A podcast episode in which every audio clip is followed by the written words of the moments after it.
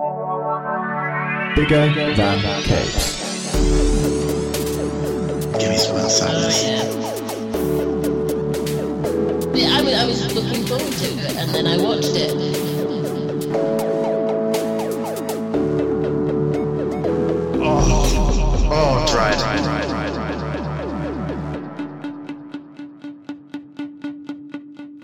Hello, welcome to Bigger Than Capes. This is our March 2022 roundup, and I'm Zach.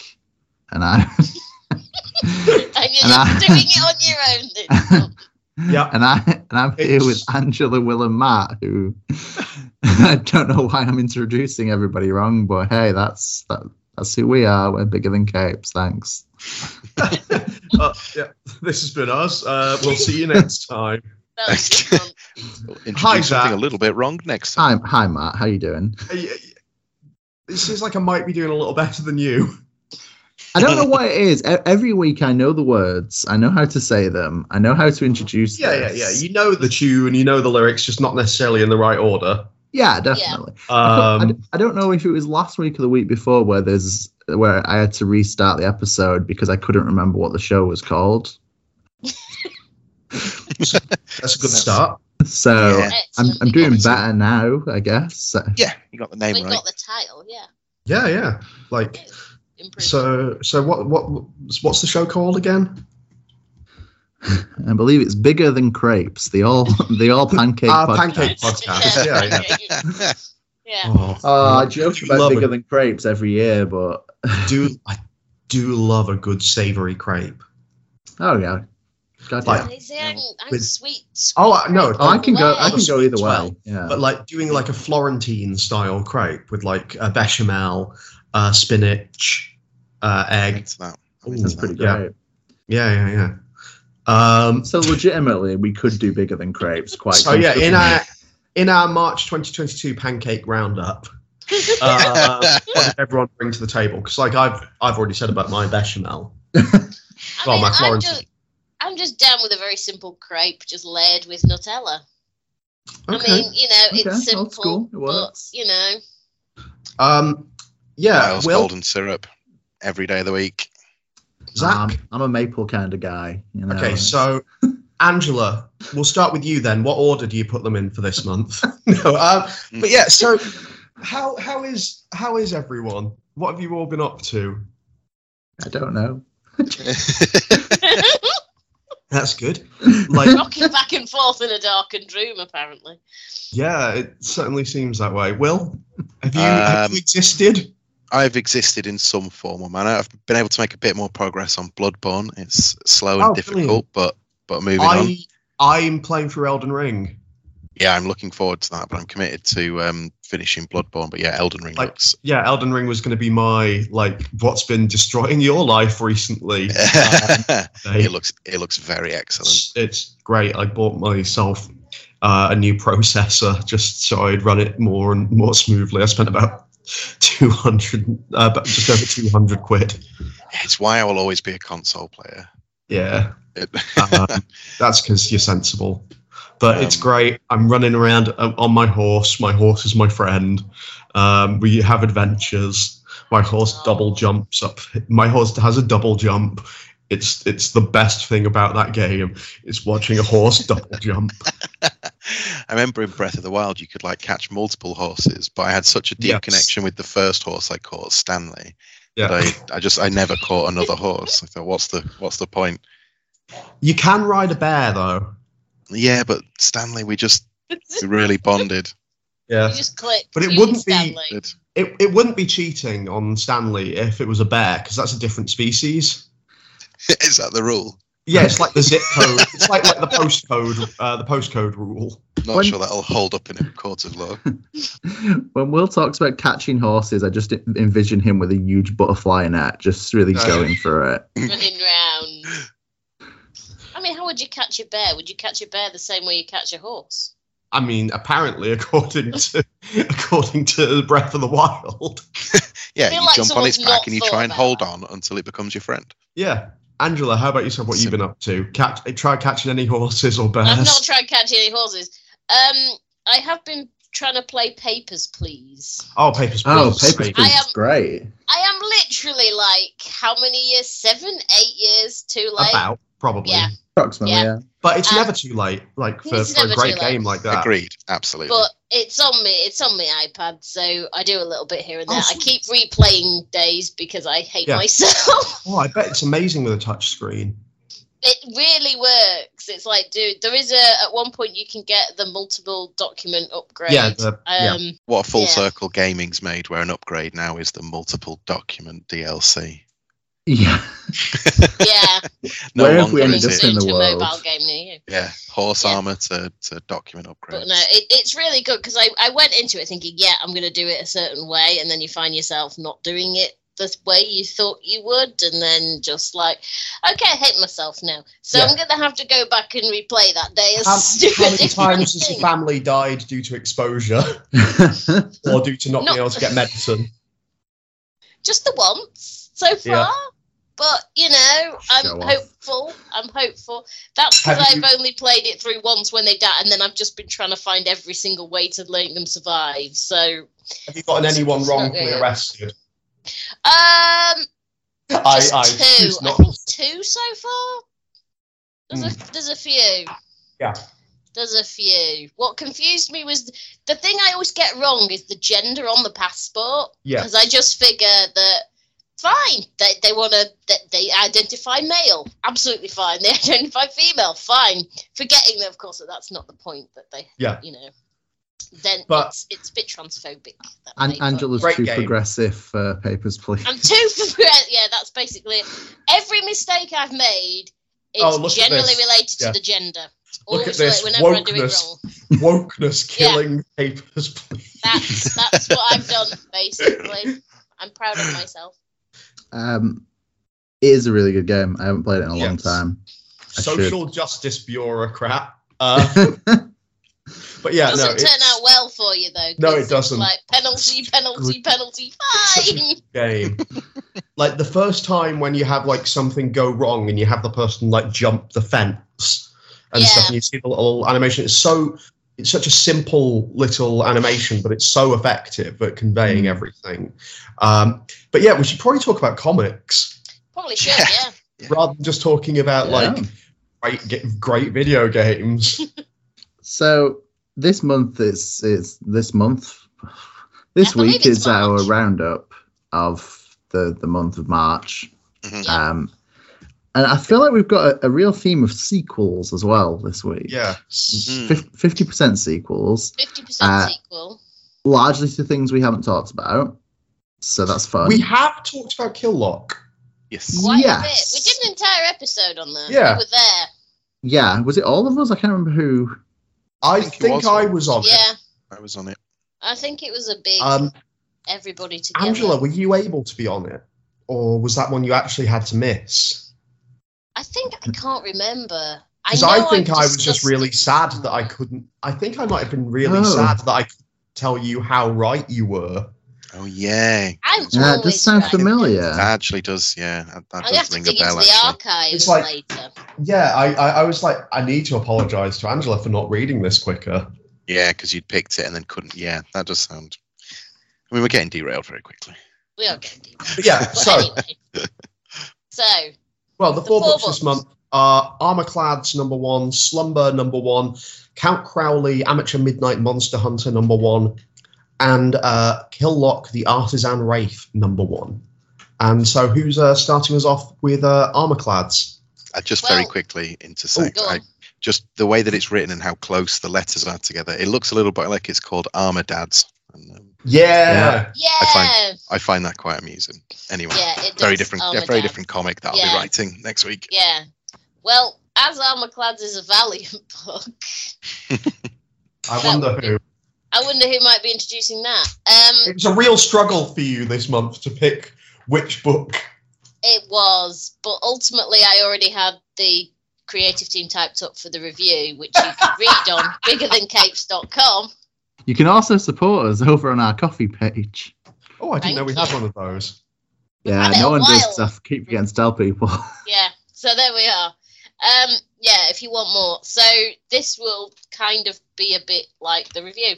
So Armorclads is from Valiant. It is written by J.J. O'Connor, who is also credited with creating it. Uh, the other writer on it is Brian Buccellato. Buccellato? Uh, Buccellato. Buccellato. Thank you, Matt. The penciler is Manuel Garcia. The inker is Raul Fernandez. The colorist is Rex Lokus. The letterer is one of my favorites, Dave Sharpe. Um, so Armorclads is, and we're going to have to dive a little bit into Valiant. Sorry, guys. Um, it is new and original for Valiant. It doesn't really portend to anything previous. Because I got a bit excited when I saw the title Armorclads, because Armor Hunters was really good from 2014. And in 1994, there was an excellent series. No, it was terrible. Um, Armorines. And Armorines um, was a whole bunch of Marines who were equipped with armor that was like the exosuit, and they went underwater and fought giant sharks and all that kind of stuff. Um, this bears no resemblance to any of that, sadly. Um, it's its own thing. So it takes place in a planetary system far from Earth. Uh, mysteriously, everyone looks human, but you know that's that theory they had in Star Trek about multiple worlds evolving the same way. Um, so, in a planetary system with worlds engaged in continuing battles for supremacy, nations have constructed advanced exoskeletal armor, known as armorclads, hence the title, uh, to fight wars and build worlds. Um, fueling this conquest, genetically engineered workers use construction class mechs called ironclads to mine a valuable mineral known as the Pure, which is found on the planet Zeru.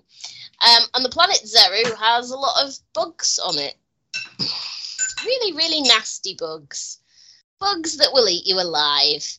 Um, so yeah, basically the ironclads are the workers. They are oppressed by the armorclads. Um, you get the feeling they're not doing this voluntarily, particularly. That it's basically slavery. Um, so they're called grubs by the armorclads. The armorclads go along and they guard the pure. The iron, the ironclads mine it. The ironclads' lives are worth very, very little. Um, and we follow several of these characters. Don't get attached. Um, spoilers. So we've got Paris, we've got Layla, we've got Sam. They're the three main ones who actually have proper dialogue and have proper characters. Paris is kind of the leader. Layla's kind of a girl. I mean, she doesn't have a great deal of. None of them have a huge amount of characterization. No. Um, Sam is kind of the bestest friend trope. Uh, we've also got Ida, Pulo, and Jax who exist. Um, yeah. Uh, their handler, who is the armor clad who deals with them, is Sergeant Troy. Um, and yeah, so they're out mining. There is a tragic accident. Something happens, which um, Paris then gets this rebellious fire lit within him, as twere. And when they're outside and some bugs attack, Paris decides to sort of take control of the situation and refuses to help Sergeant Troy, and there's going to be consequences. So that's that's it. It's interesting. I read this about four times. I've read this a lot. It grows on you the more you read it. Because um, I have to say, it didn't. The first time I read it, I wasn't overly I was like, oh, this reminds me of Starship Troopers because there's people in suits fighting I, I was about, bugs on a planet. I, I, was about to say, Angela, like there was one question I had the entire time I was um, was like, do you want to know more? Um, or uh, like I was just trying to figure out how many uh, things from the Verhoeven uh, Troopers movie I could, yeah. Yeah. Um, but also with things from like the Heinlein books where they actually have the giant mechanized suits and stuff. Mm. It, but it does. So the more I read it, the more I managed to, you know, I like it on its own merits. I think there is a lot of interesting stuff going on. It isn't. If you've read another Valiant book, it's nothing like another Valiant book, or certainly the ones that are out currently. It's quite newbie friendly in that you'll know as much as anyone who's read all the Valiant knows. Um, so it's good from that but yeah these characters do sort of grow on you and sort of the situation it's not a book that i think is entirely successful on a first read but i think there's a hell of a lot of good ideas admittedly some of it does appear to be ripped off of a film but I, I don't know something about it on i think it was the second read through i started to like it by the third read through i was really enjoying it and i read it fourth uh, you know just for fun um I'm glad you were enjoying it, because otherwise that just sounds like torture. yeah it's it's we- it's so weird i can't remember what i said in the review but yeah. I should do because I only wrote it a few days ago. But yeah, I like it. I think Paris is a really interesting character in terms of sort of the way that you can see him develop. It's kind of unfortunate that there isn't a great deal of characterization in No. anyone else. Do Um, you feel like you forced yourself to like it? No, Okay, that's what I mean. Like I by the don't. trying again and again until I tried it again because I think it's interesting. Because the first time I read it, I was like, "Oh, Starship Troopers," um, and I thought I'm not.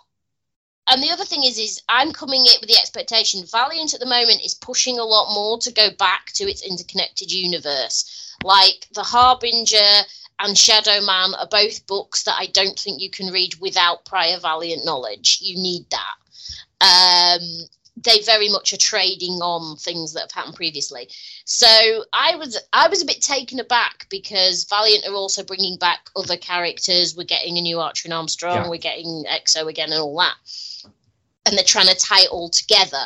This is nothing like that. This is Hmm. kind of doing its own thing, and I think that's why it didn't initially click with me because my expectation was this is going to tie into the current Valiant. This is going to tie into things that they're planning this year, and it doesn't. And the first time I read it, I was like, oh. And then reading it again, I was like, I've got to take this on its own merits because it is its own thing. It's its own book, and it needs to be taken yeah. almost separate. Just because it's a Valiant book, it doesn't mean it has to do with the Valiant universe. so it's it's more about reading it with adjusted expectations. Yes, that's it. Yeah. And it worked. And I do, I like it a lot. I have to say, I like it a lot on those. There are flaws, but I think it's interesting. Anyone else? Or am I just right as usual? well, I mean, I think I think it, it is a collection of not like super original ideas. Obviously, we've said Starship Troopers. I think there's elements of like Avatar, the Yeah. the Mhm. Cameron, not the not not the Airbender. Um, of like Alien. Um, Mhm. you know, the, those stories of kind of the the oppressed uh, working class. There's been in things like um, A lot of media. yeah, a lot. Of, there's so many things I can't. I just can't pull one to to thought right now. Um, but I think it it pulls them together in a like convincing and cohesive narrative. Um, I think it sort of makes sense that all of these pieces are in place and how it how it plays out. Um, I agree. There's not a lot of characterization for for anybody, but I think as a bit of world building, I think it does a pretty decent job to understand, you know, just the stations of these people and kind of what the risks are. Um, Yeah. I think that the general designs of the suits, and particularly the, they don't really go into it, but there seems to be this like orange mechanism which follows them around, which appears to like either come in lots of different types or morph between types. Yeah, just And it's to kind of. Ever, pick people up and yeah, it's just sort of ever Yeah. present. And I thought the design of that was pretty cool. I thought I like the look of that. Mm. Um, the thing I probably actually liked the most were like because I'll, I'll I'll be honest and say that it didn't super click with me on a first read, and I've not had chance yet to go back for a second. But I, after hearing from Angela, I might actually do that um, just to see. Because I definitely had the this the expectations of oh it's a Valiant book that means that it'll feel like a Valiant book in this particular way.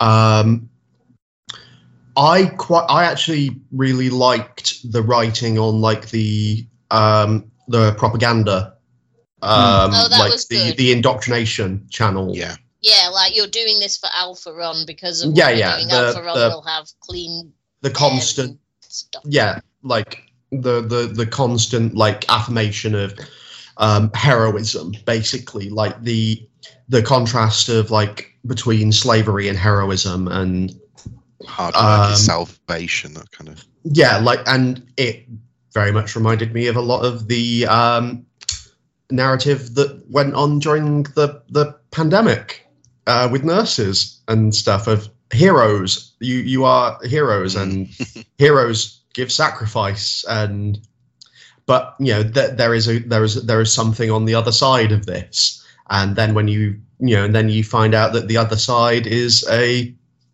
tiny tiny pay increase that doesn't keep up with inflation that sort of thing. It felt very real in that way like uh, in its construction in that regard. Mhm. and i found that actually one of the best bits of the book um, that's cool. also, there was a one of the guys looked to have what might have been a pile bunker on his arm, and I love a pile bunker. It's one of my favorite dumb robot weapons. I'd say dumb robot weapon, cool robot weapon. Cool robot weapon. It can be both. I really Yeah. like the sort of action set piece where they have to use their various tools. Um, because it is a Valiant book, like it's not massively graphic. Um, Mm. but I think you, it still shows off the the like the different weapons that they have at their employ. I mean, one guy's just got like chainsaws for arms. One guy's got a drill.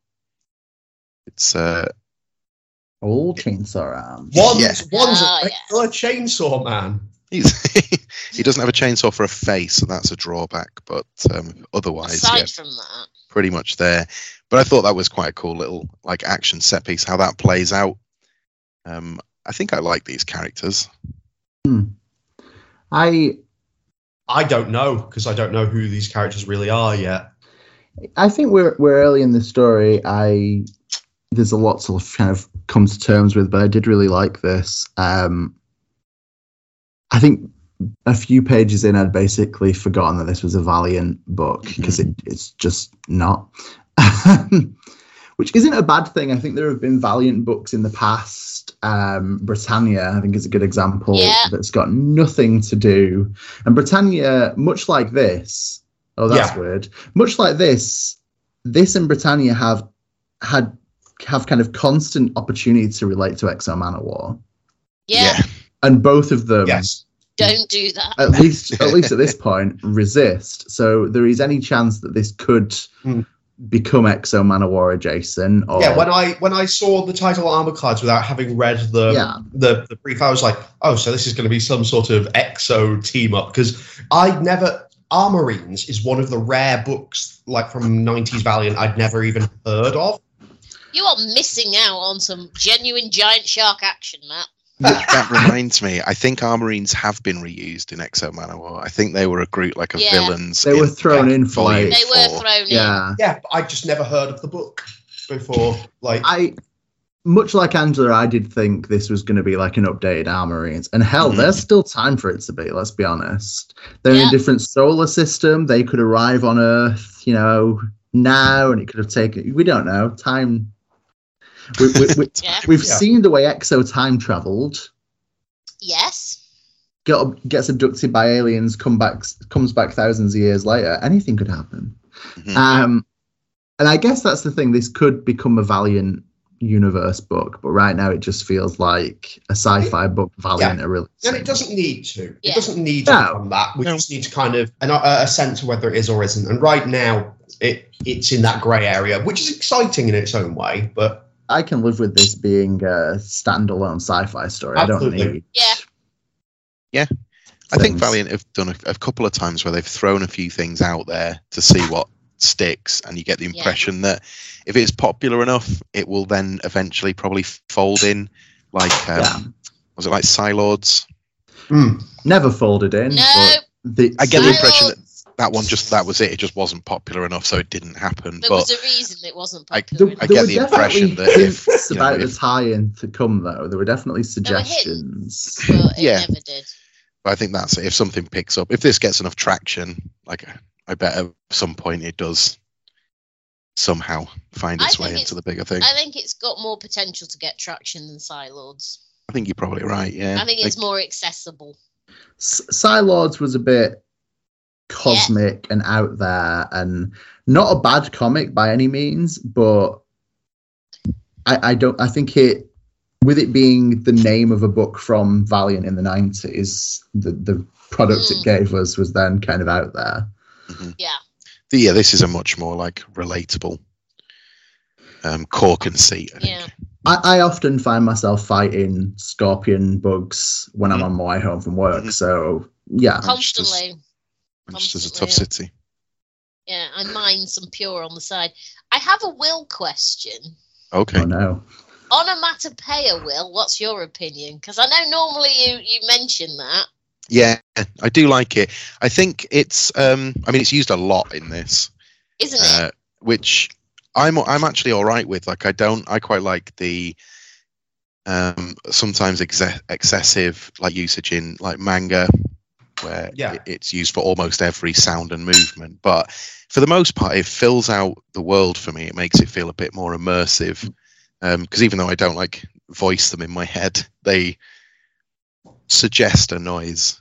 Um, occasionally, they can be a little bit distracting. Like I, I can't think of any particular bits, but there were times when the noise didn't appear to match up directly to what the action was, or it didn't appear to, and it made me think I'm not quite sure what specifically what's happening because the onomatopoeia is making it a bit Mm. confusing. Yeah, it's Well, it- such an interesting. They were few and to far think- between.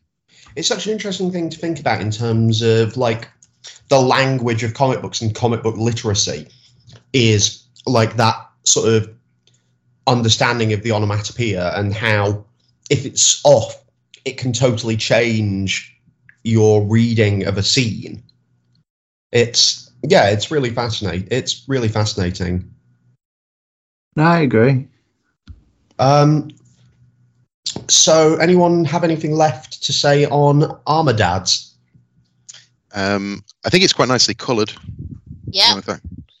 Um, I mean, it's not a. I guess it's not a hugely wide palette, Mm. but the the kind of the yellow suits make it really easy to pick out who your ironclads are versus your armor clads, and I think do a little bit of kind of visual storytelling Mm. um, through Yeah. the book. I, I think art in general is pretty strong. It fits in with that kind of Valiant house style we've Yeah. kind of come to expect. One Yeah. thing that does interest me is that the book is called Armorclads, but then focuses on the group that are Ironclads. hmm Yeah, I that would be my only. I wonder if it's armor clads because we've done books with the name armor in them before. See, I thought that is it a kind of cynical effort to Yeah. sell on the armor name, even though Like armor sounds What? cooler than iron. It doesn't, but maybe that's what the thing. hmm Ironclads. I think Um, ironclads would I- be. Yeah. I, I'd buy Ironclads. Ironclads might also already be a, a trademarked term True. in terms of for the title. Yeah. Oh, I bet there's an Iron Man spin off called Ironclads in the past Oh. somewhere. Almost definitely. Yeah. Probably. Yeah, I think the- iron any iron anything's a bad way to go. Hmm. There was a film in 2011 called Ironclad. Does that help? Yeah, I've seen think that. it's a It's not great. classification of it's a it's a type of Oh. boat. Yeah, there was a 1991 film called Ironclads, and Ironclads is also a book by Adrian Tchaikovsky. So there you are. Yeah. Probably Um, just avoiding a uh, copyright nightmare. Yeah, Yeah. yeah. Lawsuits So- What's the uh, what's the next book on the list? Who's up next? Oh, that's Will. me. Uh-huh. Uh, so the next book is Slumber from Image Comics. The writer is Tyler Burton Smith. The illustrator is Vanessa Cardinali. The colorist is Simon Robbins, and the letterer slash designer is Steve Wands.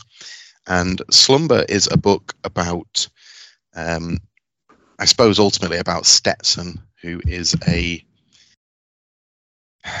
what did she call herself? Sort of like a dream detective? Or, Yeah, I think that's what she says. Yeah, And uh, she cures people's nightmares by literally entering them through some sort of techno magical door and uh, shooting those nightmares with a shotgun, typically.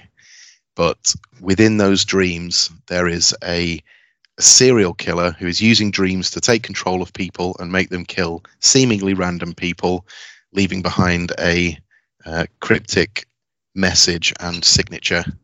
And Stetson seems to have a connection with this person within the dreams and is also chasing them while, you know, solving people's nightmare problems. And if there was a problem, yeah, I'll solve it. Yeah. Yeah. Check out the beat whilst the Dream Police revolve it. As Vanilla once sang. Yeah.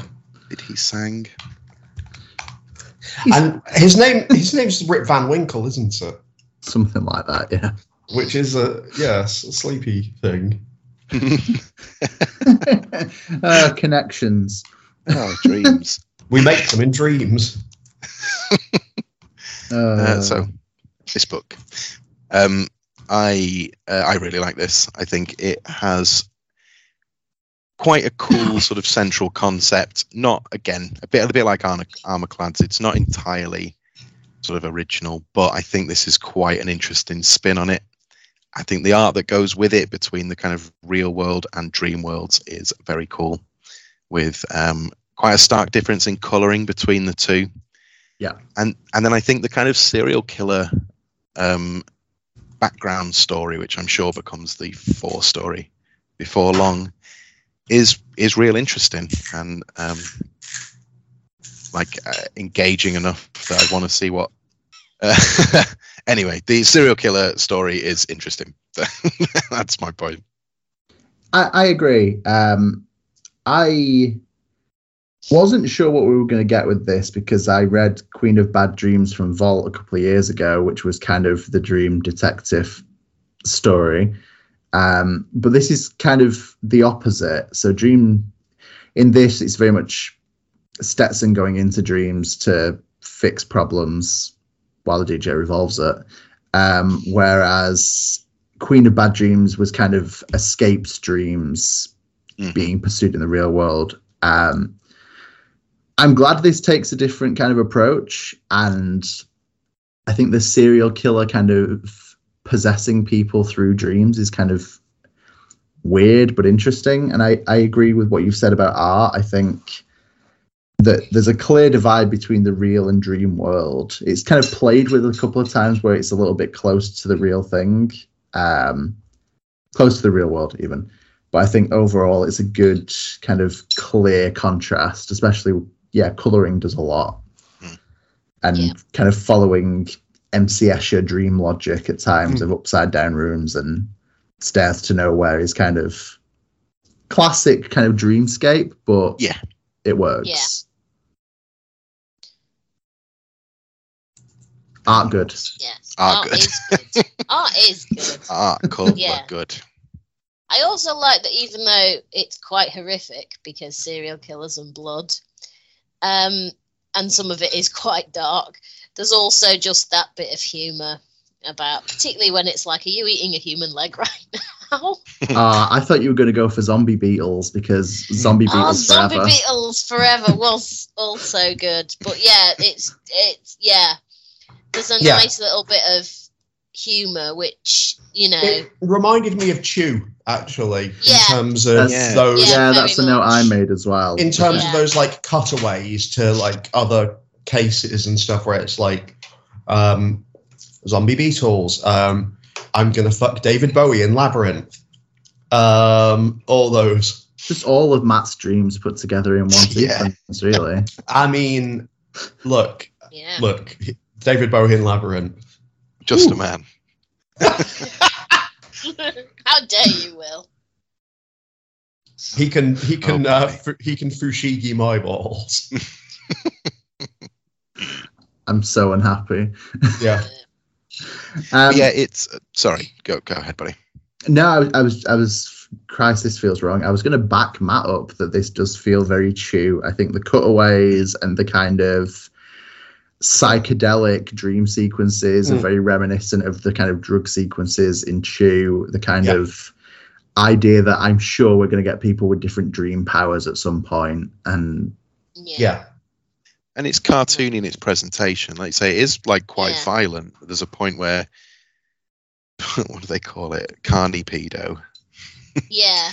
It just Yeah. like and just blows its head off from point blank, and then it's all like stumpy and goopy.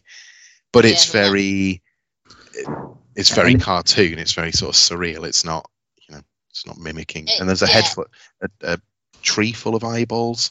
yeah Yeah. That's pretty cool. sounds like the name of a grunge band. Mm. Full of eyeballs. Yeah. We've we've not mentioned as well the fact that you've got the detective who's investigating the serial killings, Detective Finch. Finch. Detective Finch. yeah. Who's clearly a maverick because he turns up to a crime scene with no pants. Um, And bunny slippers. We've all and done bunny that. slippers. Yeah, I mean it's standard wear.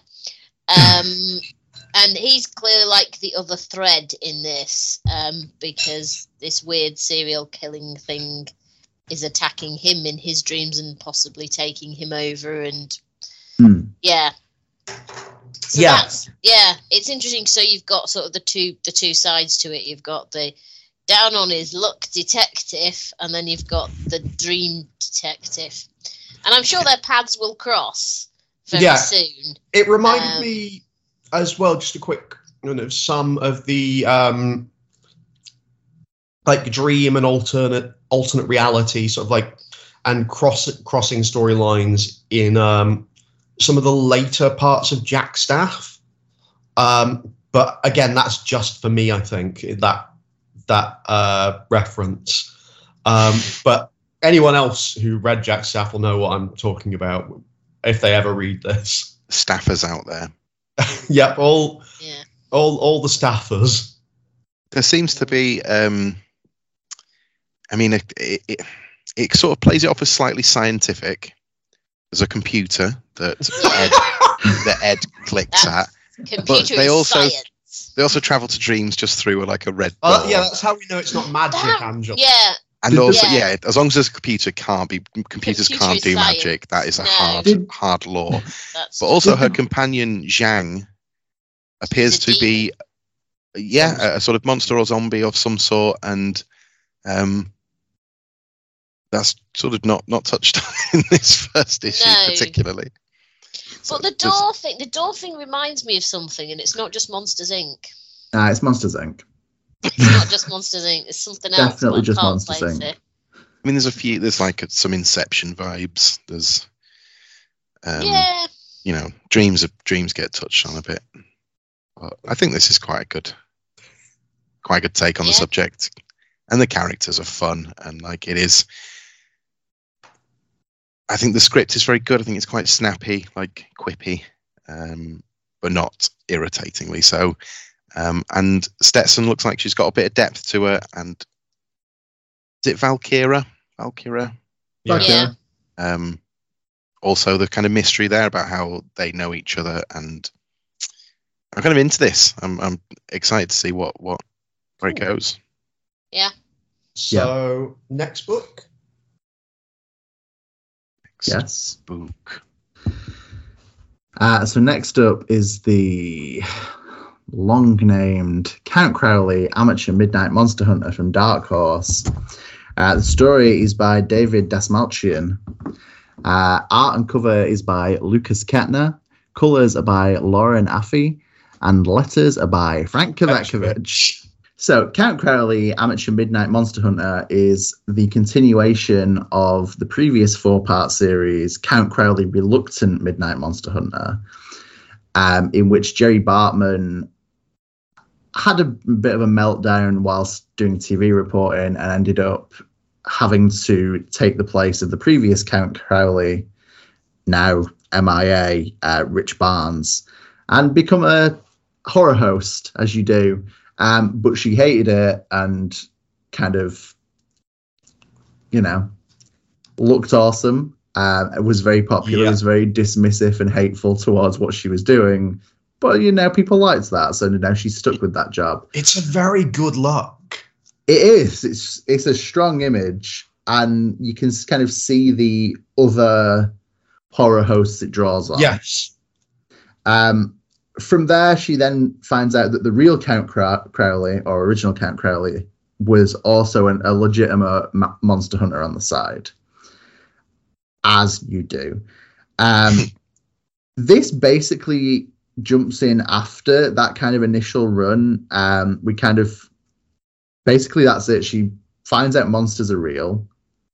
Um, has a run in with a werewolf, has a run in with a kind of Frankenstein zombie type guy, or a Billy, as they're tagged in this. Billy, we're told what that's stand, what that's short for. Bilatombia? Bilatombia. Bilatombia. Bilatombia. Um, and from what I remember of the first series, not a ton of like big story happened. It was a lot of establishment and kind of ludicrous ideas tacked together. Mm.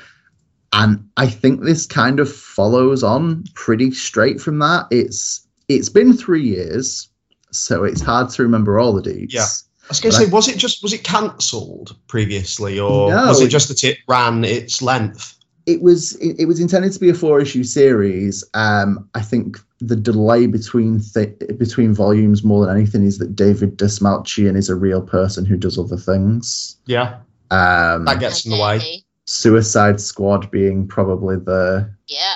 The most recent of things. big one. So I think it was like a lot of kind of celebrities writing comics. I think he just had other stuff to do. I guess. He had a different job to, that he needed to do. Indeed. Um, I wasn't really expecting to get more of this, so I'm kind of glad we have, but I'm not entirely sure that this is the best kind of jumping on point. Um, basically, this issue follows Jerri as she tries to hunt a werewolf, essentially. Um, but I feel like part of that story has already happened, and I'm kind of curious for how you guys managed to jump in at this point where she just kind of gets on with it more than anything. Mm. I obviously, didn't mind obviously, it. Vincent No, Van Gogh gives you a little catch up of Yeah, I mean, thank you, Vincent, for that lovely Yes. um, recap. I didn't actually mind it. I mean, I would like to probably go back and read what has happened previously, Hmm. but I didn't think it was essential. It felt like, as you've said, like the previous issues were basically establishment. Yeah. So what we're doing is we're coming into it when she is established Yeah. as you sometimes do with jumping on points for other characters as well. So we've had a little recap. We know what she's about. It didn't feel like I needed a massive amount of prior knowledge. It felt like, yeah, I could just read it and understand it, which I did. Um, Jolly so good. yeah, and there were there was a werewolf. There was two werewolves. Uh, there was werewolves. Um, so yeah, and I think you know it sort of feels like things have sort of expanded out a bit, and this is the expansion. But that again doesn't feel like it's punishing me for not reading the previous ones. It's you know you you get to know who Jerri is as a person. You get to know the people around her. You get to know the setup. You get to know that this world has actual monsters. And yeah it, it it's great. It doesn't it doesn't sort of talk down to you. It uh, you know sort of hello new reader. Will handhold you through this because it doesn't need to because the plot line and the story works as it is. Mm. and that's my opinion Guess who really liked this book? Who? Me. Oh, well, that's a surprise. i did not see that coming Um, But there wasn't any over the top violence in it. It was wasn't drawn by James Stokoe. I it's got just I can't so I can't figure it out. so I'm not a huge like horror person in a lot of ways, but what I am is a like late night horror host type Yes. of horror person and B movie horror um and stuff like from you know like 50s uh, B horrors um all sorts of that sort of thing like there's a particular aesthetic to that Hmm. that I really love um and the kind of contrast with that and the kind of 80s um like the kind of contrast between like that and the the, the 80s kind of world that it's set in. Um the like i like i like modern monster hunter type books if they're done with some like tongue-in-cheek stuff. And like like this is it's quite charming um Yeah. honestly. And like the like the the art is fantastic. Um i really love like uh, i i really love like the design on like vincent van gogh Yeah. um like it's a great little thing and like it's got all of the kind of um horror host elements to it, like when you look at his palette when he's cleaning, uh, sorry, cleaning, painting, and it's got like the bat wing, um, it's got like the eyeball and the bone and stuff like, and all of these sort of little little things where it's like, ah, how does a monster get you know get the colors that they need for their paints? Well, of course they they they use like blood and and sick and stuff. Like, um, it's yeah, it's it's got these like little kind of aesthetic touches and stuff. Like I really like um the old like the old bastard man Crowley um design like sat there with his like uh cigarette holder um and stuff eating like munching on beetroot um and with like a big big old sword in one corner of his room like a statue of Pazuzu um, on his on his drawer, uh, on the chest of drawers, and all that sort of stuff. Like it's like it speaks to kind of like the the misfits fan in me, Mm. um, and just like the fun, funny sort of like we're aware that this is silly, but we're also going to play it seriously because in this world, it's these people's lives sort of thing that I, you know, that, that I like. So I, yeah, I, I really liked this. I, I agree with a lot of that. I think it's that's a lot of the things that drew me to this originally. Um, kind of ticks a lot of the same boxes as Eliot Rahal's um, not Creep Show. Shit, what was the series called? Somebody help me out. Um, Trying. Will's definitely got the first one. It was in a bundle we both bought. Return Um, to Whisper and Oh, Creature yeah. Feature, and it's called So it wasn't. Is it is cult it- classic? Cult Classic. Thank you. That's Okay. it. Yeah. Yeah, re- really similar to Eliot Rahal's Cult Classic series and that kind of B movie trope yeah, thing. and a little bit of like hack and slash. Yeah, and I, I I like the fact that this is kind of played with stuff, and it, it's kind of you've got um, uh, Vincent, the old guy, kind of going, ah, that's not how werewolves really work. You got to you got to chain them up and cut the tongue out. You can't really kill a vampire; they're actually immortal. So you know, yeah. Yeah, they just tricked us into thinking they could be killed. yeah. Yes. it's it's really dumb, but I, I like the idea that it's like idiot. No, you can't kill a vampire. It's it's dumb, but it kind of works when we see so many different versions of vampires all the time. I like when someone just tells you it's all wrong. I Yeah. yeah. But I'm I'm no connoisseur of the kind of B movie horror genre, but I found this a pretty fun read. Like I think it's the characters read really well, and I think, um, as you say, it's got that tongue in cheek. It's a really fun um, kind of moment to moment read, and despite like some little details being missing, I didn't really get the fact that she'd taken over as Count Crowley, Jerri.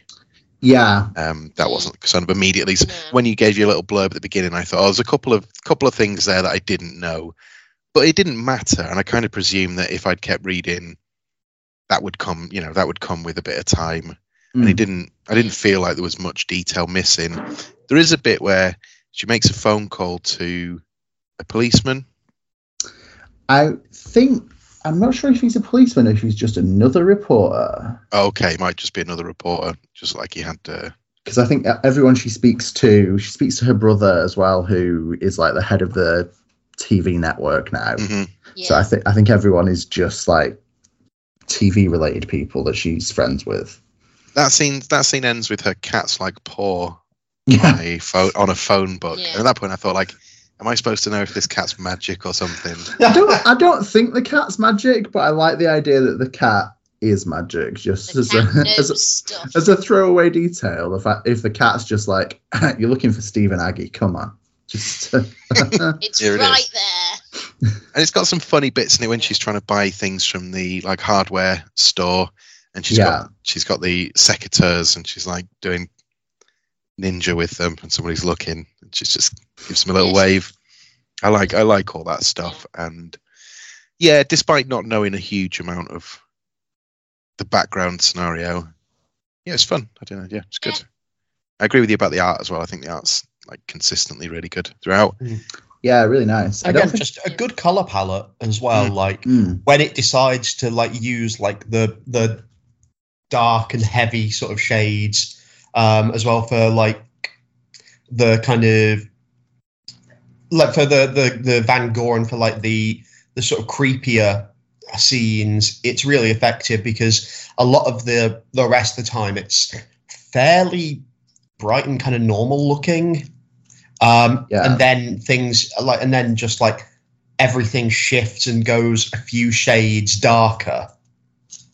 Um, and yeah, it's really effective and yeah, just great.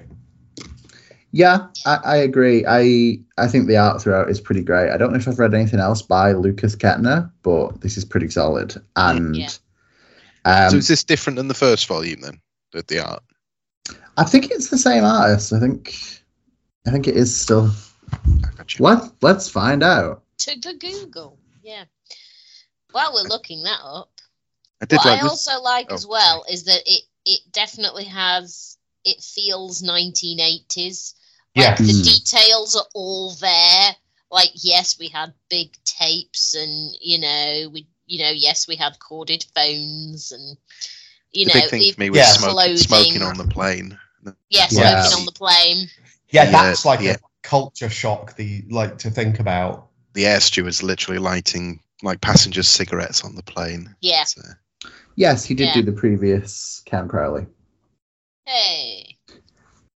So yeah, it works. Good old It works as a period piece also. mhm. And can I just say, when the is it when the car blows up, there's a sign that I quite like that says "drinking and driving Kills can friendship." Kills friendship." friend. Yeah. Yeah. I got a kick out of that.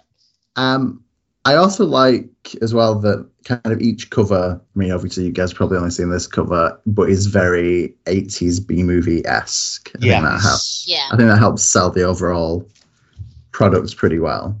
Yeah. I mean, I think the names, the names.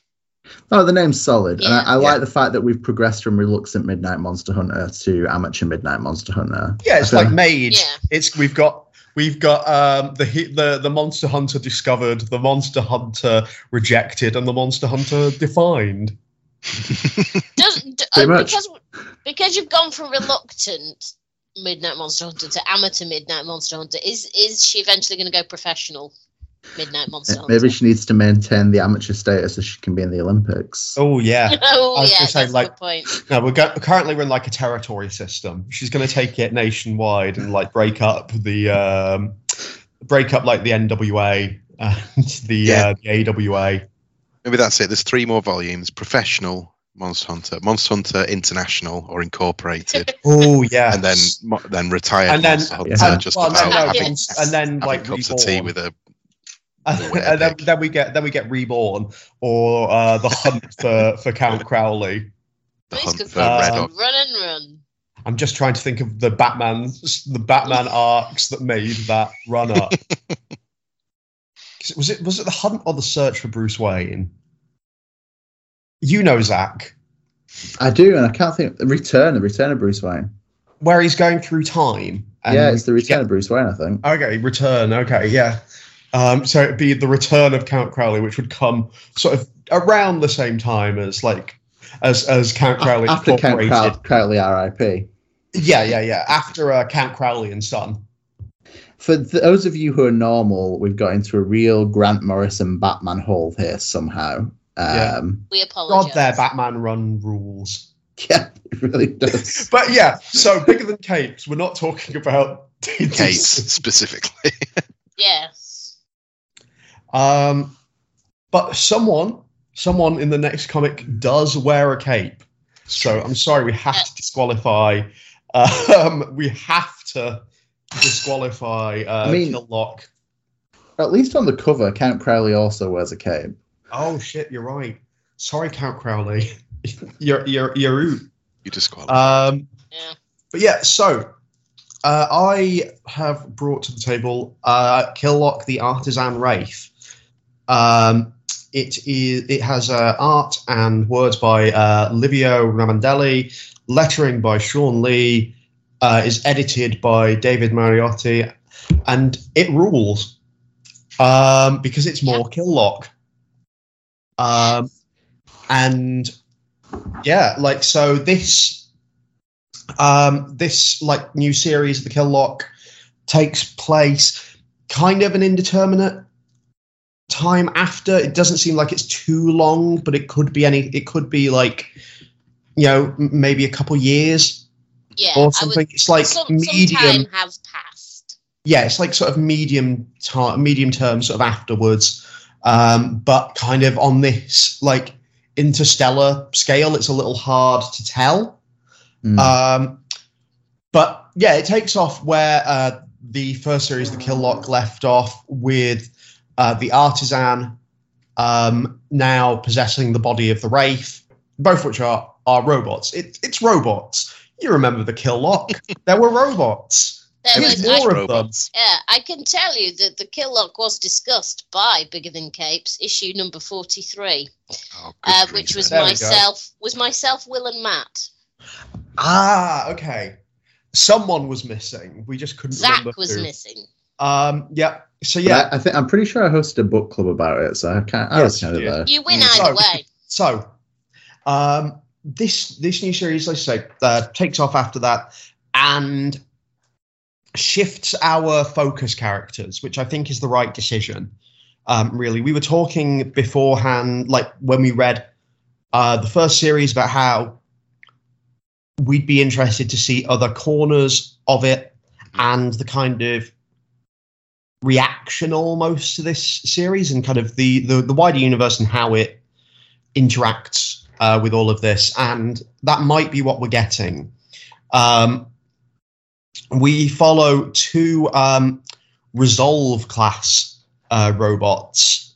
Um, the Lurk, who is a tiny man um, robot who can go invisible, um, but over time the invisibility chip uh, like destroys uh, his memory.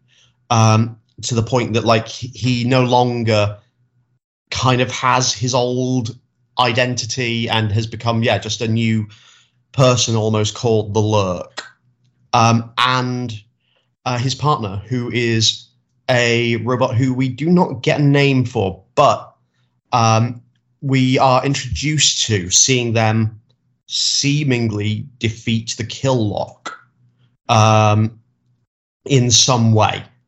Like by some sort of surgery um, and the kind of acceptance of the, their own destruction um, but kind of realizing that they cannot defeat the kill lock that it will do what it does but that there's that there's a way kind of through it. And it's it's a it's a good scene.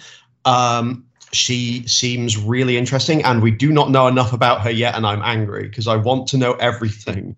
Um, they are they've been hired um, by uh, by basically the central like ruling committee, council class um, of this of this like um, society to find and kill uh, the artisan wraith um, and yeah, they they're pursuing that. This book's good. This book's really good. Yeah, it's really good. It's excellent. Like, do yourself a favor. Just read that first series, just so like you can, just so you can come and read this. I think that it actually does a very good job of, like, of of kind of briefing you on Mm. the previous series, but obviously it lacks all of kind of the emotional weight of it. So you could quite easily kind of hop on here. You just need to know that like there's this particular threat that was established in the previous series, um, and these people are being tasked to deal with it. Now, like, um, you know, these these two assassins or problem solvers um, have uh, like have ulterior motives as well for taking this job, um, seemingly, and go from there. Like you could read this, and you I, I should. think it, I think it does a really good job of developing emotional attachment for the new yeah, kind right of two away. lead characters Yeah. straight away.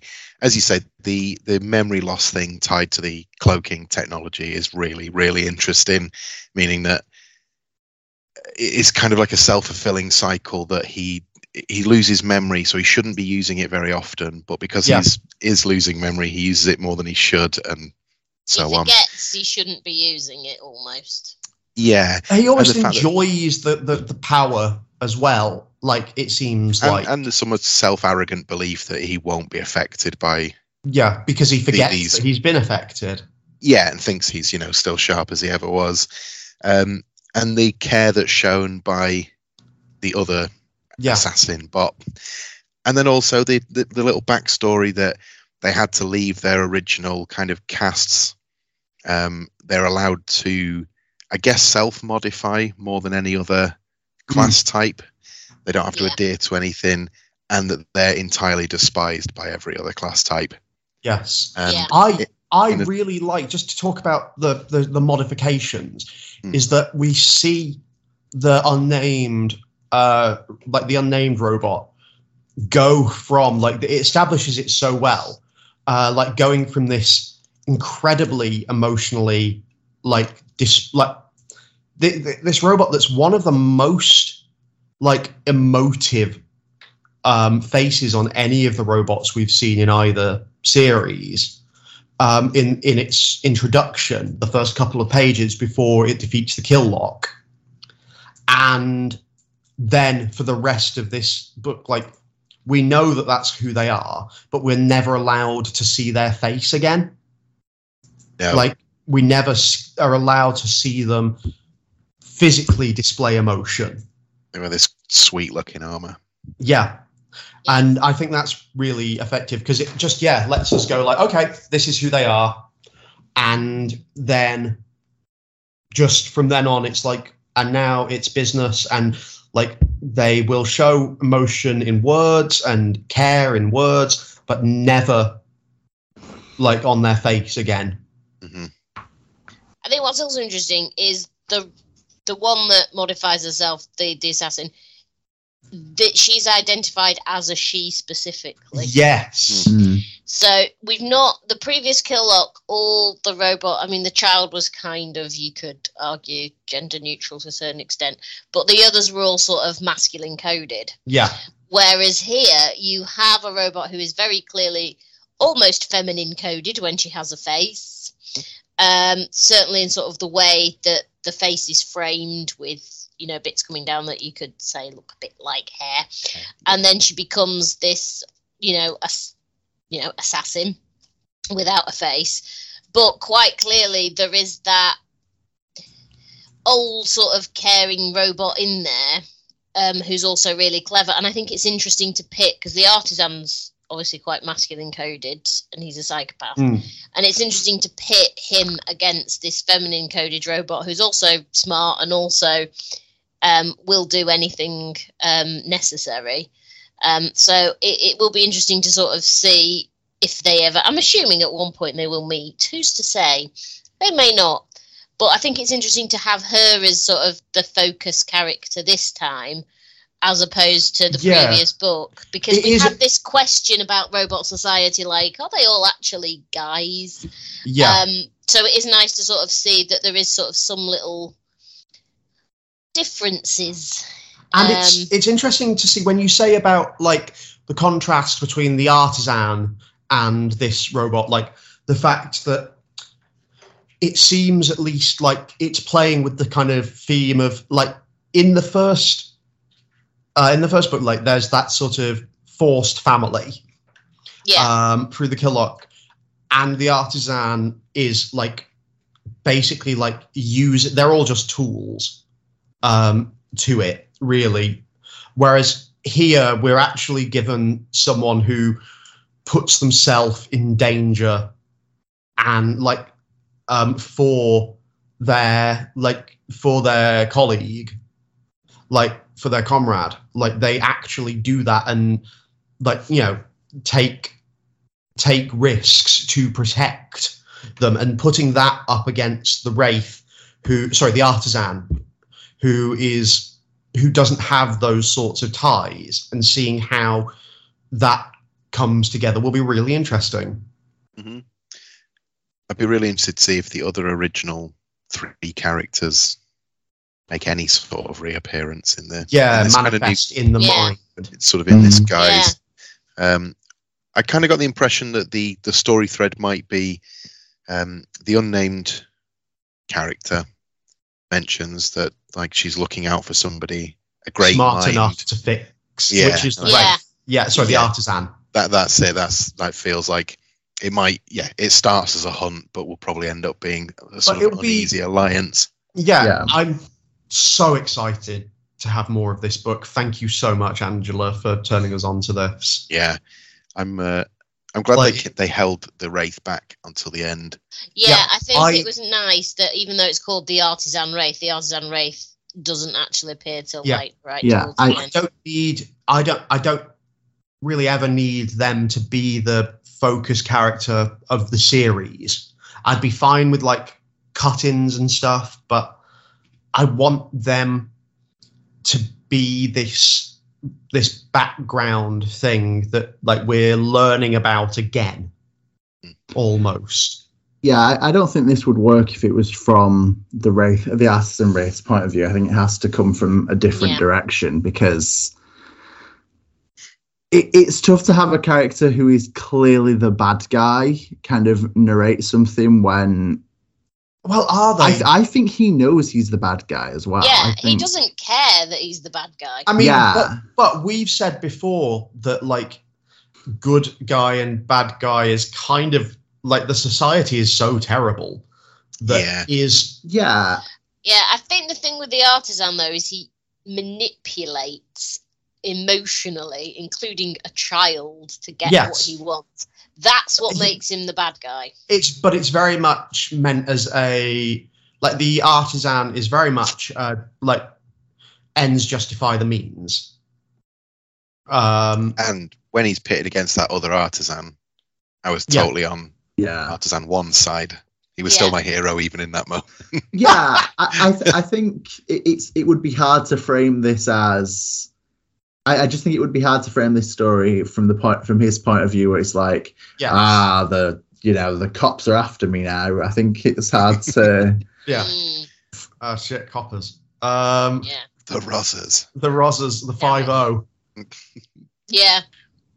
Um, No, I think that as you said earlier, Matt, I think the new characters was an excellent choice as a reintroduction to the world. they seem like they'll be really. I really need to know more about her so badly. I Yeah. think we will. I think Oh, it will- definitely. But it's exciting to be in this It- state. Yeah, it, it's nice to sort of have something new to go at because I think that is the best way of. because Yeah. character exploration is was one of the strengths of the first. Um, well, who se- thought like- you would get that emotionally attached to those characters? Yeah. Yeah. Agreed. Um, so, um, shall we move on to uh, rankings? Town ranking. Um, I think this can be pretty tough. They're all going to be very close for me. Um, I think Yeah, kind of a clear I- top, and then the other three sort of sit. Um, I'm going to go really, going to go really quickly, and I'm going to go purely Oh, off let's let's see off- if ours match. complete gut. Um, so this is not this is not a, a, a really a doing down of any of these. Um, but I guess in order of my excitement to continue reading, it would be at number four, Armored Ads. Yep. Um, number th- three, Count Crowley.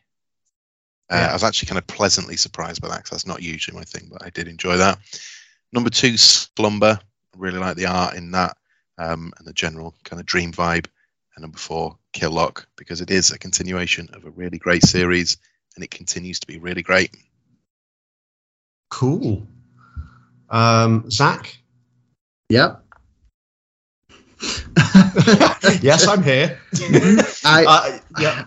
it's it's tough. I agree with Will. I think this is hard to rank. Um, I'm going to stick with the original ranking I wrote down. I thought it was going to change, but I'm just going to power through. So I'm going to say that four is Count Crowley because, much as Will Oh. said about kill Killlock, it is a continuation. I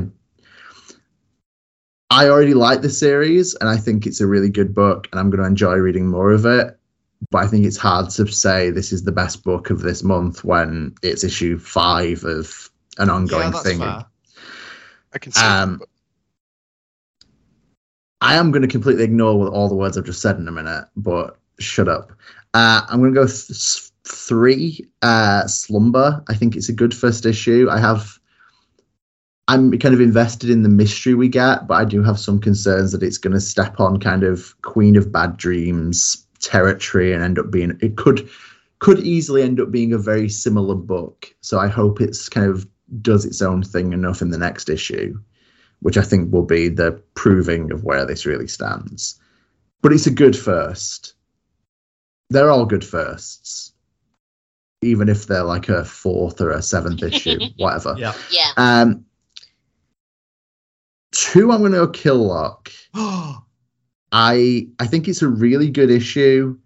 Um, I like the resolve class characters, and I'm really curious as to where we're going to go. And I I don't know who I am, but number one is, is armor clads. I Oh my Dad's.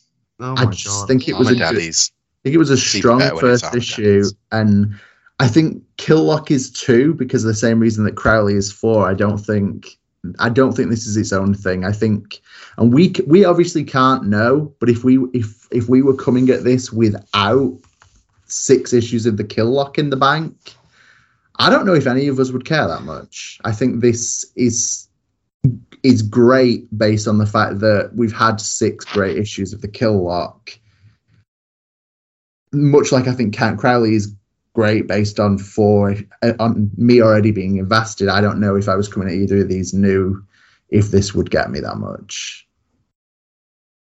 That's Armor point.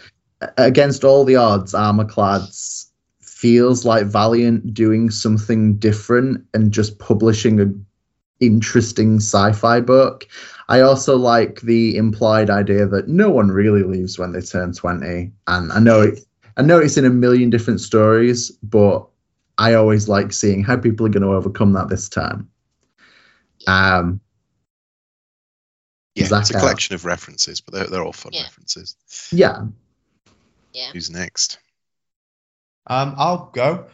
Um, so this is um going to be interesting because, like, I t- it all comes down to Angela whether we're whether we've got four different lists this time because I'm different from both of you. Okay. Um, in fourth uh, is Armorclads. Um, I am probably going to give it a second read, like Angela suggested. Um, but first time didn't super click with me. I wasn't super invested. Um, but I can see like being more invested. Like every everything you read is to some extent formed from like formed from older older ideas um, repurposed and stuff like to sort of make something new. Um, and yeah this has got a fair bit of that but there's nothing wrong with that. Every like I say every story does that. That's got that's not a bad thing.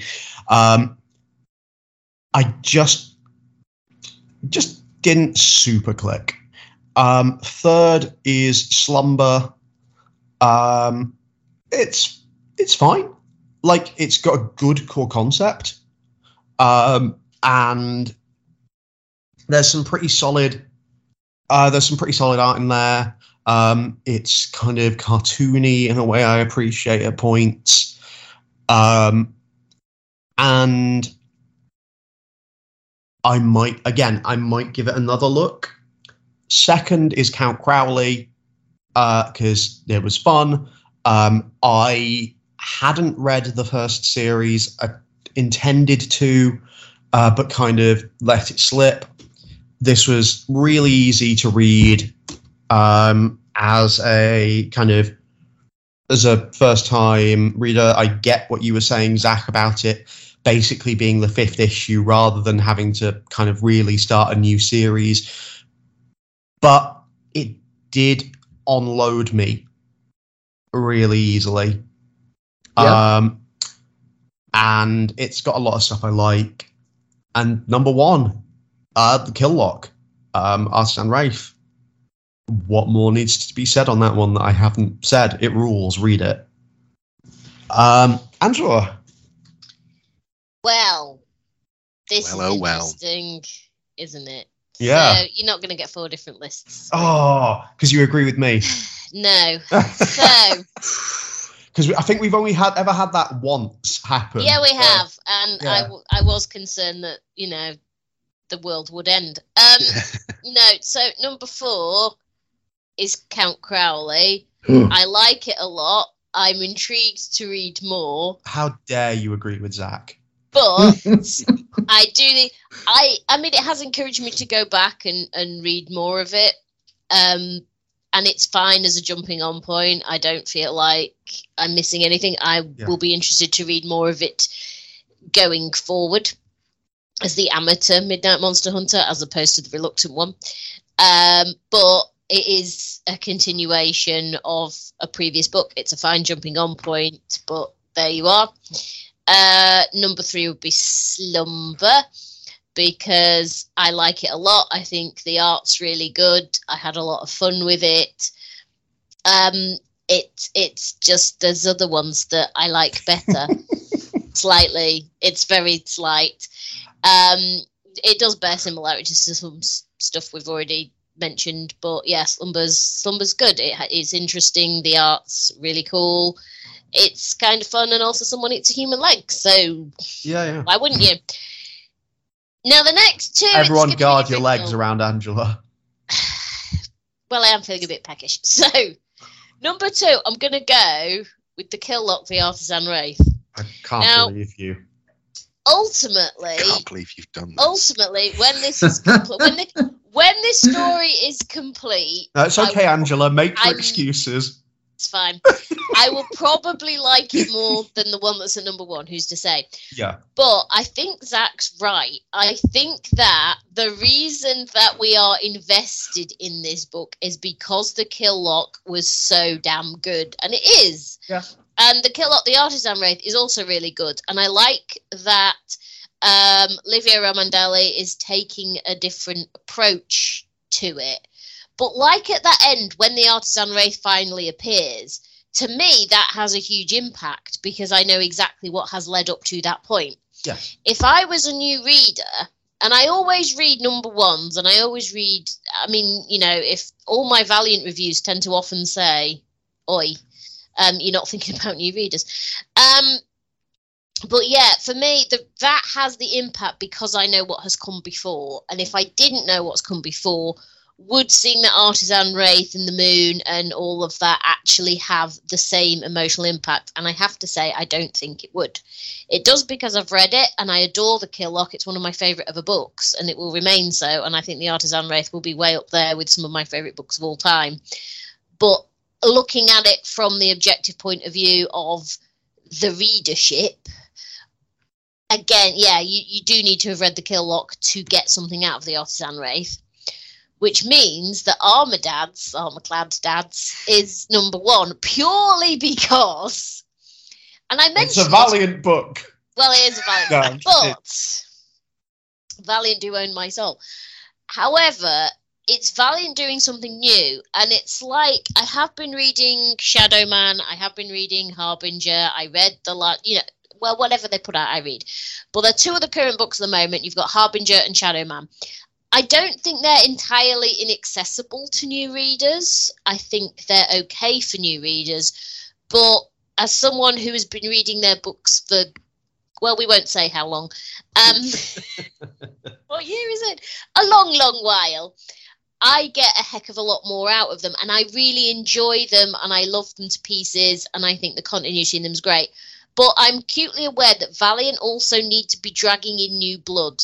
Mhm. And I don't think that any of their recent books, I mean, X-O maybe, but again, I love it because it's you know probably because of what's come before. They need something to drag in new readers. They don't have to come into the full universe. That's that's fine. Yeah, I mean, Armorclads might just segue them in. Who's to say? But I Yeah. think what Armorclads does really well is it's regurgitating familiar tropes. It's regurgitating familiar ideas in a new way. And that's really really newbie friendly. And if you're coming in and reading it for the first time you're not going to be completely lost and confused you, you're going to understand narrative. It works for someone who's even not that familiar with comic books as a whole because so much of it is kind if you're media savvy you'll get it. Yeah. so for me that's why it's number one because it's valiant doing something new trying to expand out a little bit and doing something that hopefully will bring in new readers. And I have to admire that because Lord knows their business decisions over the last five years have been have Mm. been a little bit all over the shop. Yeah. But I feel like they do feel like it feels like they have a direction, and I think that Armorclads feels like something. It's like, look, here we are. We're putting out a book. You don't need any prior knowledge. Come on in. If you like this, then maybe later on in this run, we'll segue you into seeing something else, and then you'll go, oh, I'll check that book out. But for now, you've got this, and if you like this, you might like our other stuff. Yeah. So there we are. That was a very long explanation. But it's a solid it's a solid argument, really, for it. Yeah, the upshot is I agree with Zach. Um, I must say, this does feel like a conspiracy because Will didn't agree with me. Um, and you guys help it. Arranged this. I can't help it when you're wrong. But no, But just to, to defend uh, my, my decision a little bit, um, I agree. Like you, you can't, I can't unread the first kill lock, and I completely agree with you. The appearance at the end of the Artisan Wraith would have had little to no impact other than just being a very cool design. But I also think this book has the best art and the brand new two characters. I think are the most interesting draw in that book. So I think, despite it having lost the emotional weight of who the Artisan Wraith is, I do think you could read this and still get something Yeah. fresh out of it without having read Killlock. Maybe not everything, but I think it's there. Yeah.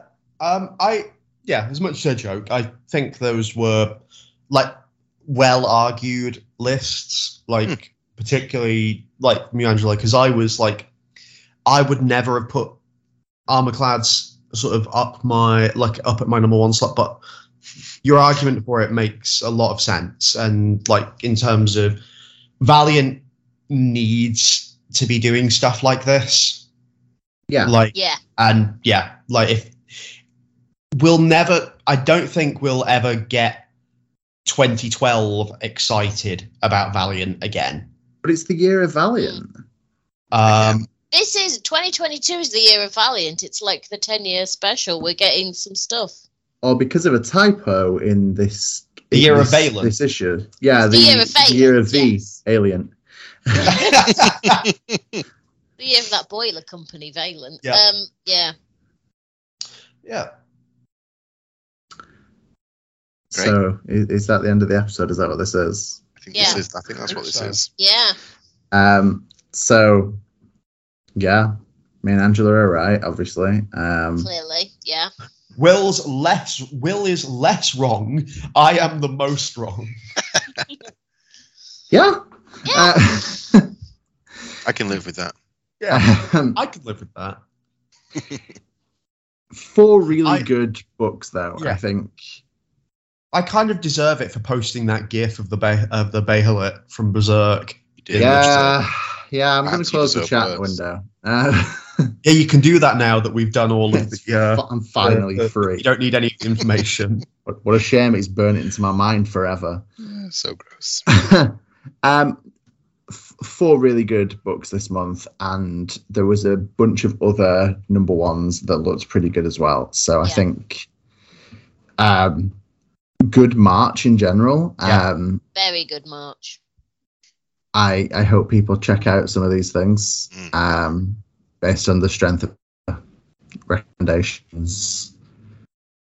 Um, and we will be back next week when me and Angela discuss Jules Verne's Lighthouse. Oh, cool. I I will Uh, actually probably give that one a listen because, like I struggled so much with Hellcop that Are you suggesting you don't listen to every episode I was going to say, is this? I don't listen to every episode, just the ones that I'm on. Um, no, I I kid. Like, no, I'll, I'll definitely give that a listen because I struggled so much with Hellcop that I'd really like to hear, um, like talking about another book from that uh, creative Team. team, Yeah. um, and kind of maybe get more of an understanding of what sort of connected you with it. Uh, it being really rad. Yeah, Being super rad. being really good. That's yeah. a good sales point. Do they put that on the on the book? Yeah. Yeah, but being super rad didn't help Count Crowley or the Kill Lock be number ones and number twos for anyone but me. Oh, they're all winners this month. They were. Yeah, everyone gets. a some are most winners. Yeah. Um, so this has been bigger than capes. Um, we have been Angela, Matt, Will, and Zach alphabetically, and we'll probably continue. How long to did it take you to, to figure that out? Have you been I've doing, been it doing for the it entire podcast? Yeah, we're doing it the entire time, Matt. You just don't listen to me, or all the episodes you're not on. Apparently, Yeah. That was a joke. I promise. I'll check the stats. I'll know. Oh damn! You're all based in the same Stockportian territory. I'll never know. all I'll know is if one of you isn't listening. I'll use my Uh, VPN Across to the change border. myself to Charlton. What was the point? Oh, right, at the end. Um, this has been bigger than capes. Um, and remember that comics are bigger, Bigger than. Than Capes. capes. Wow, Unless you guys are terrible. Unless you Oh, count Count Crowley, pay attention, Matt. Did anyone else wear a cape? no. Nah, I think that's it. Yeah. Oh. Mostly Thanks. bigger than capes.